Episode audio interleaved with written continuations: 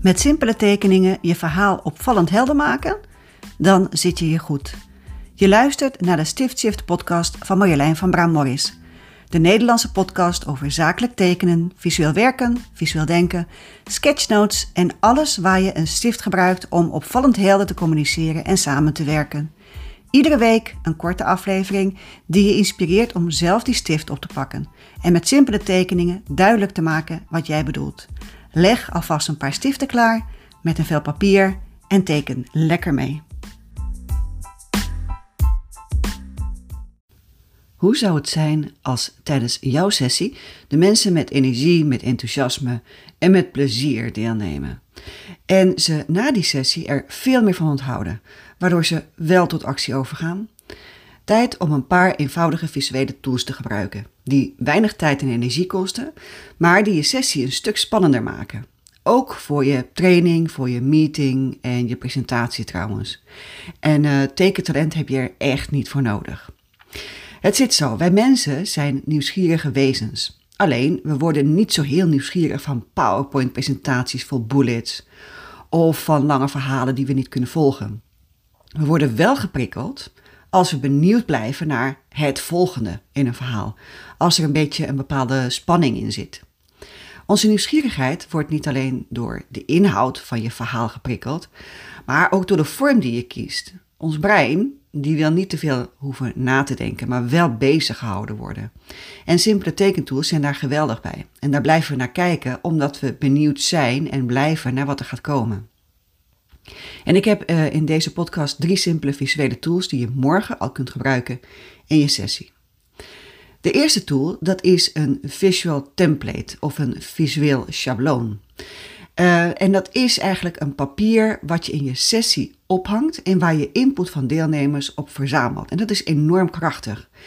Je kunt het een beetje zien als een framework dat laat zien wat de bedoeling is en dat houvast biedt voor wat er komen gaat. Je verzamelt er informatie van de sessie op en het maakt dat mensen het kunnen volgen en zich betrokken voelen.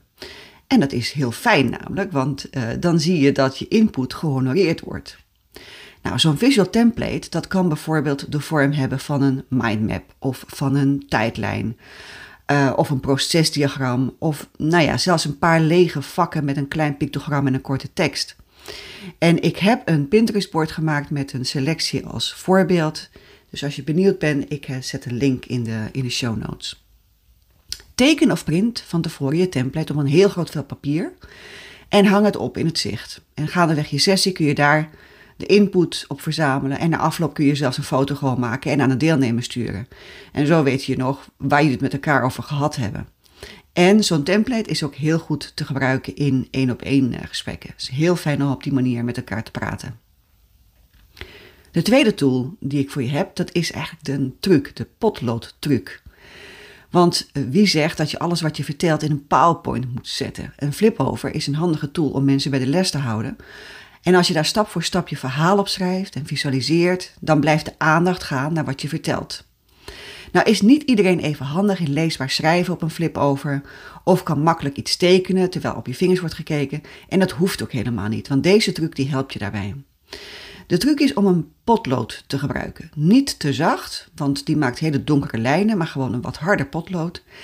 En dan ga je al heel lichtjes op dat flip-over alvast schrijven en tekenen wat je gedurende je verhaal wil benadrukken. En tijdens die sessie hoef je dan niet meer na te denken over wat je schrijft en waar je het schrijft. En ziet het er best wel netjes en overzichtelijk uit. De crux zit hem dus in de voorbereiding. Wat wil je precies vertellen? Welke woorden?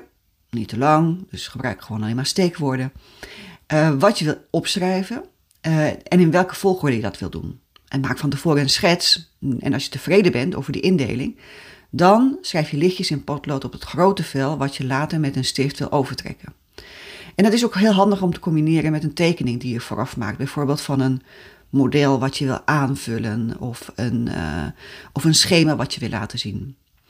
Omdat je de deelnemers stap voor stap de inhoud voorschotelt, kunnen mensen veel beter volgen en onthouden wat je vertelt.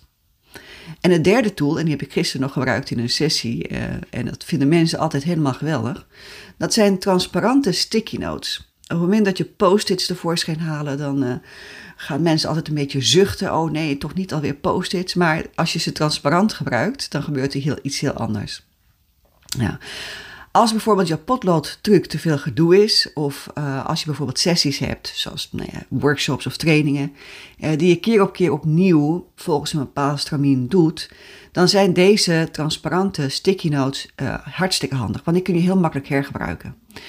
En de sticky notes die ik gebruik, die zijn statisch, dus die kan ik ook nog eens heel makkelijk verplaatsen. En die laten ook datgene wat er aan afbeeldingen misschien eerder getekend zijn, die kunnen dat laten zien. Uh, wat je kan doen is dat bijvoorbeeld de hoofdpunten van je verhaal schrijven slash tekenen op die sticky notes en ze bij de hand houden. En terwijl je je verhaal vertelt, plaats je die sticky notes op een flip-over vel of op een whiteboard of een brown paper. En omdat ze transparant zijn, zijn ze ook heel slim te gebruiken. In combinatie bijvoorbeeld met die template uit uh, tool, uh, tool nummer 1. Dat is dus super handig. En ik zal even een link in de show notes zetten voor de sticky notes die ik uh, gebruik. Dus drie tips om jouw verhaal tijdens jouw sessie veel sprankelender en veel leuker te maken.